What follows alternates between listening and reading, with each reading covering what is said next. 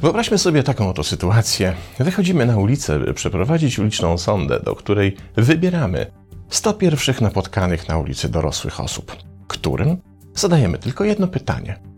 Czym jest zamożność? Jakiej definicji tego słowa możemy się w większości przypadków spodziewać? Otóż najprawdopodobniej wśród opinii respondentów naszego badania usłyszymy, że zamożność oznacza dostatek, dostatnie życie, opływanie w dobra, czy wręcz bogactwo. A to oznacza, że dla większości ludzi zamożność wiąże się ze stanem posiadania. Skoro to już wiemy, to teraz przeprowadźmy kolejną sondę, ale tym razem wyłącznie w naszej wyobraźni. Wyobraźmy sobie, że dysponujemy jakąś magiczną mocą przenoszenia się w czasie, dzięki której możemy się przenieść w przyszłość, tak by ponownie spotkać tych 100 osób. Dodajmy do tego kolejną zmienną i wyobraźmy sobie, że wszystkie te 100 osób stały się zamożne. Dokładnie tak, jak definiowały w swoich odpowiedziach w naszej pierwszej sądzie.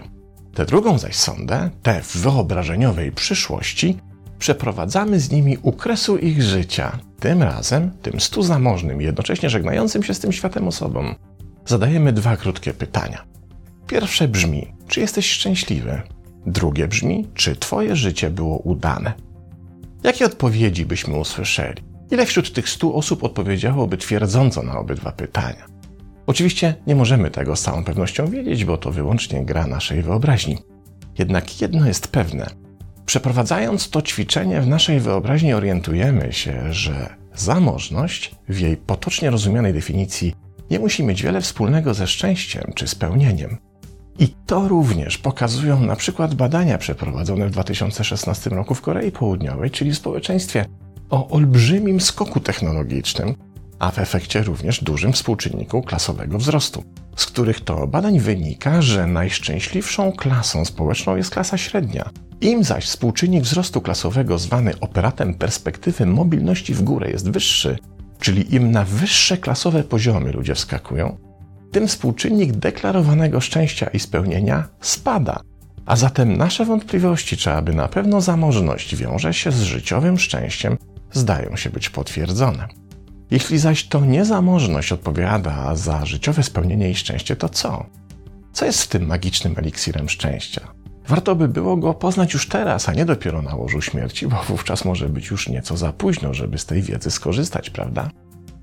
Otóż okazuje się, że istnieje pewien trop, którym możemy spróbować podążać, by ten magiczny pierwiastek odkryć. Zaś pierwszy okruszek tego tropu znajdziemy w słowniku języka polskiego PWN, kiedy sprawdzimy definicję słowa zamożność. Czytamy tam, że termin ten posiada dwa znaczenia. Pierwszym jest posiadanie dużego majątku, zaś drugie znaczenie mówi o tym, że zamożny ktoś to, tu cytuję, taki, w którym panuje dostatek. To zaś drugie znaczenie jest niezwykle istotne, bo odwraca wektor zamożności z zewnątrz do wnętrza. Oznacza to, że zgodnie z tym drugim znaczeniem, Zamożność nie jest zależna od tego, co na zewnątrz nas, czyli na przykład od ilości i wartości posiadanych przedmiotów, od udanych romantycznych związków, sukcesu finansowego czy statusu. Zamożność rozumiana w ten sposób jest więc cechą wewnętrzną i nie da się jej zdobyć przez gromadzenie dóbr czy sukcesów. Ale w naszych poszukiwaniach spróbujmy odnaleźć drugi okruszek. Jest nim idea forsowana przez dr Mary Lamia, klinicznego psychologa z Uniwersytetu Kalifornii i dotycząca tak zwanej zamożności emocjonalnej. Termin ten wiąże się z sumą pozytywnych lub negatywnych emocjonalnych doznań w naszym życiu. To zaś, jaką statystyką dysponujemy, czyli które z emocji w naszym życiu będą przeważały, i to niezależnie od okoliczności, będzie decydowało o tym, czy doświadczamy emocjonalnej zamożności lub emocjonalnego ubóstwa. Pokażmy to na przykładach. Oto Ewa, której, jak moglibyśmy potocznie powiedzieć, wiecznie się gęba śmieje. Jest ciekawa świata i ludzi, lubi się zachwycać nawet największymi pierdołami. Kiedy widzi piękny widok, czy kiedy czuje zapach przyrządzanych w kuchni pierogów, wydaje się kwitnąć. Kiedy pije poranną kawę, to zamiast kombinować, jak przetrwać to, co ją dziś czeka, po prostu rozkoszuje się zapachem i smakiem porannej kawy. Kiedy zostawił ją chłopak, skomentowała to jedynie: W sumie to mu się nie dziwię, przecież jestem fiśnięta. Kiedyś prowadziła firmową prezentację i z przejęcia całą twarz sobie popisała markerem. Po czym, kiedy odkryła, że występuje przed publicznością z mazami na twarzy, wzięła do ręki czerwony marker, narysowała sobie na twarzy uśmiech Jokera i prowadziła prezentację dalej, za co oczywiście dostała oklaski. Nie da się jej nie lubić. Oto Iza. Tutaj jest niestety dokładnie odwrotnie, gęba skwaszona nawet bez specjalnego powodu. Generalnie ludzie ją wkurzają i gdyby ogłoszono referendum dotyczące wprowadzenia publicznej chłosty, to złożyłaby swoje CV kandydując do roli kata. Mało co ją cieszy, a kiedy widzi, jak Ewa cieszy się na pierogi, to ma ochotę dosypać do nich czegoś na przeczyszczenie. Jest miła, tylko kiedy czegoś potrzebuje, a przynajmniej wydaje jej się, że te epizody bycia miłym udaje się jej dobrze aktorsko odgrywać. Generalnie lubi się czepić byle czego, a jak nie ma czego, to sama to coś stworzy. Taka z niej przyjemniara. Według definicji emocjonalnej zamożności dr Lami, Ewa to przykład osoby emocjonalnie zamożnej, zaś Iza to jej przeciwieństwo, czyli ktoś, kogo uznajemy za emocjonalnie ubogiego. Jak pisze dr Lamia, osobowości przepojone dostatkiem ożywiają duszę napotkanych ludzi. Ich radość z wyjątkowości innych jest autentyczna i są zainteresowani dalszą nauką, gdy spotykają innych, którzy mają odmienne doświadczenia i punkty widzenia. Zdolność odnalezienia drogi do człowieczeństwa każdego człowieka umożliwia zamożnym emocjonalnie ludziom poruszanie się w kierunku innych i swobodne współbrzmienie z innymi. Znaczny procent ich przestrzeni życiowej może obejmować pozytywne, wewnętrzne nagrody wynikające z pięknych scen związanych z naturą, muzyką lub nauką. I tutaj również pojawia się definicja emocjonalnego ubóstwa. I co ciekawe, pewnie już wielu z Was się zdążyło domyśleć, Dr Lamia jako przykład środowiska takich osób wskazuje politykę. Mówi ona, że ubóstwo pozytywnych emocji jest zauważalne u osób, które mają ograniczone zainteresowanie innymi, których przekonania, ideały lub tożsamość odbiegają od ich własnych. Zacytujmy. Możemy to zjawisko emocjonalnego ubóstwa zaobserwować w politycznie spolaryzowanych negatywnych stanach emocjonalnych tych, którzy są zatwardziale uparci przy swoim i czekają na okazję, by uderzyć w innych, którzy nie podzielają ich poglądów.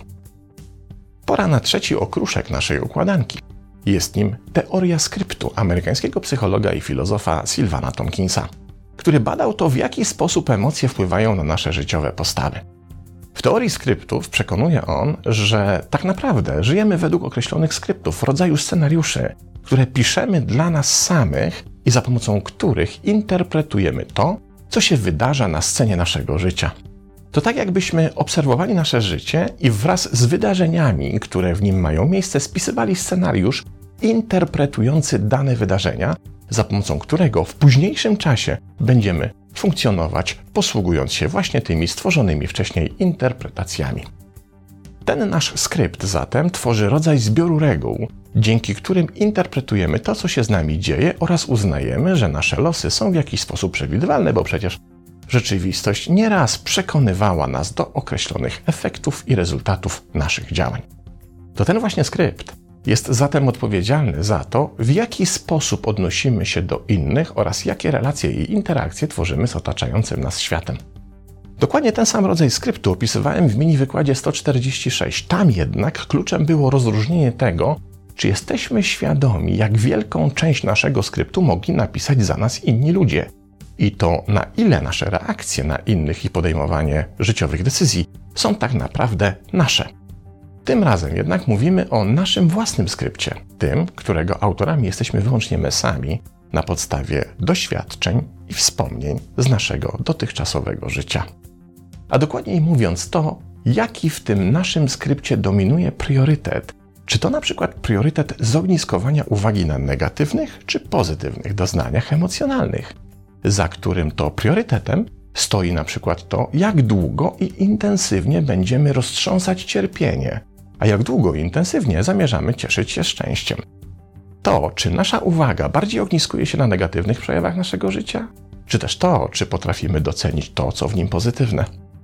Podobnie ma się rzecz z priorytetem skryptu dotyczącym innych ludzi. Czy będziemy widzieć w nich ciekawe możliwości naszego rozwoju, doświadczenia życia i relacji, czy jedynie będziemy w innych widzieć przeszkodę na drodze do osiągnięcia naszego celu?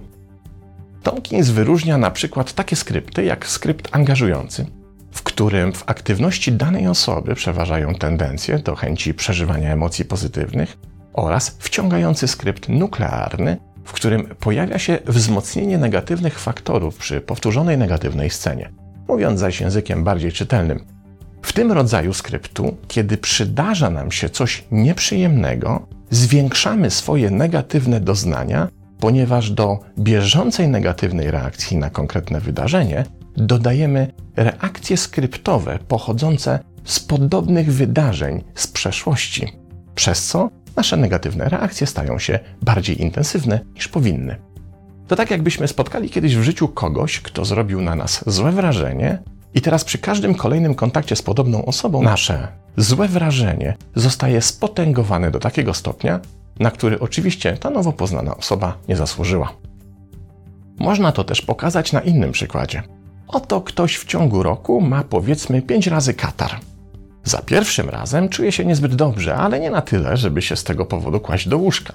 Jednak z każdym kolejnym razem jego reakcje są coraz to silniejsze i w końcu przy piątym katarze leży pokotem w łóżku i przekonuje swoich domowników, że jest umierający. A przyczyną wciąż jest ten sam, tak samo intensywny katar. Teraz pora byśmy wszystkie okruszki zebrali razem. Po pierwsze, nasza życiowa, emocjonalna zamożność jest wyłącznie naszą cechą wewnętrzną i nie ma związku z czymkolwiek, co nas otacza przedmiotami, dobrami czy relacjami. Po drugie, emocjonalna zamożność ma związek z tym, w jaki sposób przeżywamy najdrobniejsze wydarzenia, jak jesteśmy nastawieni do innych i do świata, oraz z tym, na jakim rodzaju przeżyć ogniskujemy swoją uwagę, jak intensywnie doświadczamy tego, co negatywne i tego, co pozytywne. Po trzecie, zamożność ta zależy też od priorytetów naszych skryptów, od tego, jakie przejawy naszego istnienia będą w nich z biegiem lat wzmacniane, a jakie osłabiane. Czy w związku z tym z biegiem lat potrafimy się coraz bardziej cieszyć, czy też z biegiem lat potrafimy się jedynie bardziej frustrować i cierpieć? Jaki zaś ma związek nasza emocjonalna zamożność z tym, byśmy mogli uznać nasze życie za udane? Odpowiedź na to pytanie pozostawmy już do rozstrzygnięcia każdemu z nas z osobna. Pozdrawiam.